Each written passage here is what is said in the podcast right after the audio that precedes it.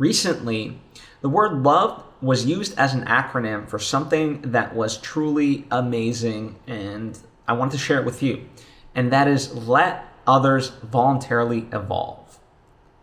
And that's a difficult thing if you really think about it, because a lot of times in our own self-development journey and just life in general, we gain these things and we want to share it with other people, or just in general, even without that, people come to us for advice and things like that, and we feel so inclined to prescribe certain things. And, sometimes that works, especially, but they have to be the ones to be willing to accept it, right? Even when they ask for advice, sometimes they're not ready to receive it, right?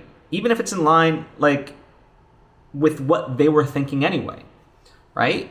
There's that difficulty. And so I think sometimes we have this tendency where we hold others in a higher regard than ourselves. And in fact, if you look at Stoic teachings, if anything, it says, hold yourself in very high regard, but have grace with others. And that's what this acronym of love is really driving at, right? Let others voluntarily evolve.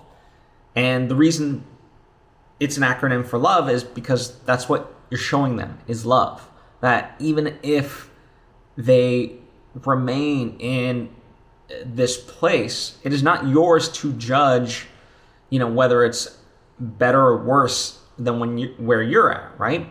I mean, the true goal of any spiritual practice or self-help isn't to be better than somebody. If anything, it's just to better yourself. And in fact, it's not even better yourself. It's, if anything, it's shed yourself of the negative stuff that you've accumulated in life and now are essentially taking out on yourself and by extension other people around you, right? So yeah, it was just this cool little thing that I heard and wanted to share it with you, and to do with that what you will.